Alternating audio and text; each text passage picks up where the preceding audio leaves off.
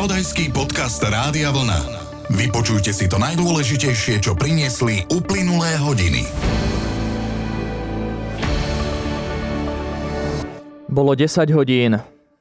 Pelegrini vyzval listom prezidentku, aby sa pre dohodu z ú es á obrátila na ústavný súd. Ukrajina hlási kybernetický útok na vládne weby, objavil sa na nich výhražný text. Dnes bude jasno až polojasno a do deviatich stupňov. Z Rádia Vlna pozdravuje Juraj Fazekaš. Predseda Hlasu es dé Peter Pellegrini listom požiadal prezidentku Zuzanu Čaputovú, aby dala posúdiť slovensko-americkú obrannú dohodu ústavnému súdu. Vláda podľa Hlasu odignorovala verejnú diskusiu a pripomienky ústavných orgánov, odborných inštitúcií či širokej verejnosti. Podobnú výzvu už hlave štátu adresovali aj viacerí bývalí politici a právnici. Hovorca prezidentky vtedy reagoval, že hlava štátu môže v zmysle ústavy podať návrh na ústavný súd až po dojednaní medzinárodnej zmluvy. Opozičný Smer es dé inicioval aj mimoriadnu schôdzu Národnej rady k návrhu na vyhlásenie referenda v súvislosti s obrannou dohodou z ú es á. Uzavretie dohody odobrila v stredu vláda. Zmluva by umožnila americkým ozbrojeným silám využívať vojenské letiská Malacky-Kuchyňa a Sliač, prípadne iné dohodnuté zariadenia a priestory. Ministerstvo financií posúva posledný termín registrácie seniorov vo veku šesťdesiat plus na odmenu za očkovanie. Uviedol to Igor Matovič na tlačovej konferencii. Bohužiaľ stále je niekoľko tisíc dôchodcov, ktorí nemajú ešte pridelené termíny. Tentokrát už nepredlžovali sa všetky termíny, ale len posledný jeden termín, že aby ľudia, ktorí sa očkovať ešte chcú a čakajú márne na pridelenie termínu, tak bez najmenších problémov môžu ísť aj bez prideleného termínu sa zaočkovať do tridsiateho prvého jedenásteho. Na záver dodal, že pridelený termín ešte do konca januára má skoro tridsať tisíc dôchodcov. Na termín ich čaká približne sedem tisíc a keďže je tam riziko, že by ho nemuseli včas dostať, zvolili tento postup. Ukrajinské vládne webové stránky zasiahol masívny kybernetický útok. Hackeri umiestnili na weby vyhrážku adresovanú Ukrajincom, aby sa báli a očakávali to najhoršie. Podľa hovorcu tamojšej diplomacie je priskoro povedať, kto je za tým. Dodal však, že v minulosti za podobnými útokmi stálo Rusko. Dnes ráno nefungovali webové portály Ministerstva školstva a vedy, ako aj rezortu diplomácie, vládneho kabinetu či Ministerstva pre výnimočné situácie. Píše o tom ČTK. Naši hádzanári vstúpili do bojov na domácich majstrovstvách Európy prehrou. Ve v skupine podľahli v košickej Stylaréne favorizovanému Norsku dvadsaťpäť tridsaťpäť. Po prehre ich mrzeli najmä jednoduché chyby, ktoré súper potrestal. Najmä v prvom polčase mu však herne aj gólovo vzdorovali. Pokračuje spojka Jakub Prokop. dvadsaťpäť gólov, celkom dobrá porcia, samozrejme dalo sa viac, mali sme veľa zahodených po čistých šanciach a myslím si, že aj to je vizitka celkom dobrej obrany, ktorá nám dobre šlapala a tridsaťpäť gólov od Norov je slušné. Slovákov čaká ďalší zápas už zajtra proti Litve. Dnes bude jasno až polojasno, lokálne aj mhla alebo nízka oblačnosť, ojedinele slabé zrážky a poľadovica. Denná teplota od mínus trojky na Zemplíne do deviatich stupňov na juhozápade. Na severe Slovenska je vydaná výstraha pred silným vetrom. Podcast Rádia Vlna. Spravodajský tím Rádia Vlna prináša novinky a zaujímavosti z domova a zo sveta. Najväčšou výzvou tohto roka bude naučiť sa žiť s pandémiou. Myslí si to minister zahraničných vecí.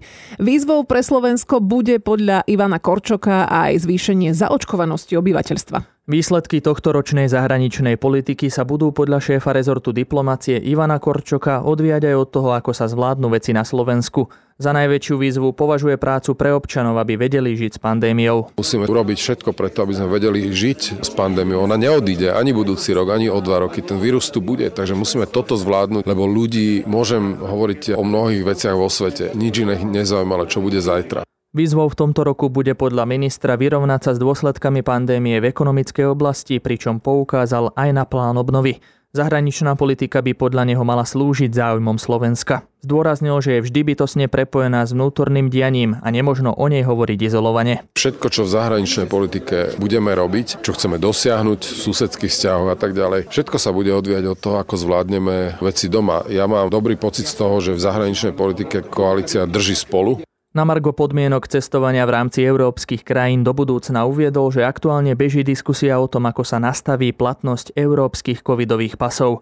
Podľa Korčoka by to malo byť na deväť mesiacov, no niektoré krajiny to chcú skrátiť na šesť. Ako sme už spomínali, jedným z cieľov je podľa ministra aj zvýšiť zaočkovanosť. A dodal, že ak budeme pristupovať k ďalším lockdownom, tak sa ekonomiky nielen na Slovensku, ale ani vo svete neudržia. Podcast Rádia Vlna. Vypočujte si to najdôležitejšie, čo priniesli uplynulé hodiny. Slovenské školstvo čakajú veľké zmeny.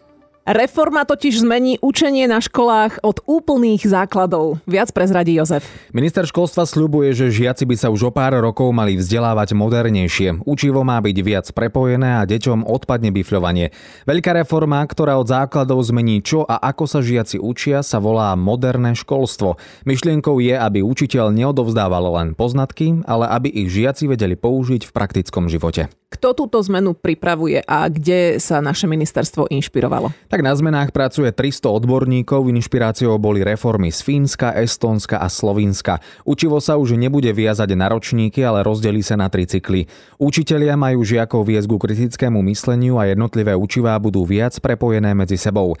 Tou najväčšou zmenou bude, že základnú školu by sme už nemali deliť na prvý a druhý stupeň, ale do troch cyklov, teda prvý a tretí ročník, štvrtý až piatý ročník a šiesty až deviaty ročník. Ešte jedna veľmi dôležitá otázka, odkedy by sa mal takýto režim na školách spustiť? Tak po novom sa žiaci začnú učiť v školskom roku až dvetisícdvadsaťšesť. Dovtedy sa učitelia na zmeny musia pripraviť a vytvoria sa regionálne centrá, kde budú učiteľov školiť. Učitelia zmeny vítajú, no nevedia si predstaviť, ako táto reforma zasiahne ich učiteľskú prax. Ďalej uviedli, že nie sú si istí, či túto zmenu zvládnu práve v období odlivu učiteľov. Financovanie reformy je z veľkej časti naplánované aj z plánu obnovy. Podcast Rádia Vlna. Spravodajský tím Rádia Vlna prináša novinky a zaujímavosti z domova a zo sveta. Najlepšiemu tenistovi sveta zrušili víza, ale môže sa ešte odvolať. Situáciu sleduje Juraj. Austrálsky minister imigrácie Alex Hawke zrušil víza Novakovi Džokovičovi. Srbskému tenistovi tak opäť hrozí deportácia z krajiny. Na úvodný Grand Slam sezóny pravdepodobne nenastúpi. Hawke zdôvodnil zrušenie vstupných víz zdravotnými dôvodmi pre zachovanie poriadku a na základe toho, že je to vo verejnom záujme. Austrálske úrady uvažujú, že Djokoviča opäť pošlú do karanténneho zariadenia. Pre lídra svetového rebríčka je to ale o to nepríjemnejšie, že po tomto verdikte sa tri roky zrejme nedostane do Austrálie. Pokiaľ Djokovič príde o víza, znamená to, že nebude môcť tri roky vstúpiť na austrálske územie a hrozilo by, že si už na slávnom turnaji počas kariéry nezahrá. Podľa austrálskych médií Djokovičovi právnici tušili takýto vývoj udalosti a toto rozhodnutie okamžite napadnú na súde. Tenista sa už presunul do sídla právnej kancelárie, ktorá ho v Austrálii zastupuje. Isté je, že Djokovič nemusí Austráliu opustiť okamžite. Zajtra by mala svetová jednotka absolvovať ďalší pohovor s imigračnými úradníkmi. Ak na súde s odvolaním neúspeje, bude to pre neho definitívna stopka. Celá situácia okolo Djokoviča je ale veľmi zamotaná, pretože v pondelok sa už zdalo, že bude hrať a dnes je ten verdikt opäť iný. Djokovičovi prvýkrát zrušili víza po príchode do Austrálie šiesteho januára. Snažil sa totiž dostať do krajiny s typom víza, ktoré neumožňuje zdravotnú výnimku pre nezaočkovaných. Následne ho previezli do imigránskeho hotela. Súd však toto rozhodnutie zvrátil a srbskému tenistovi obnovil víza. Austrálske zdravotné úrady mu umožnili dočasnú výnimku z pravidla o očkovaní pre ľudí, ktorí mali koronavírus v uplynulých šiestich mesiacoch. Pozitívny test mal údajne šestnásteho decembra, ale o deň neskôr sa zúčastnil na slávnostnom ceremoniáli v Belehrade, kde pozoval približne s dvadsiatkou detí. osemnásteho decembra potom absolvoval rozhovor s reportérmi časopisu Lekíp, pričom v danom čase už údajne o nákaze vedel.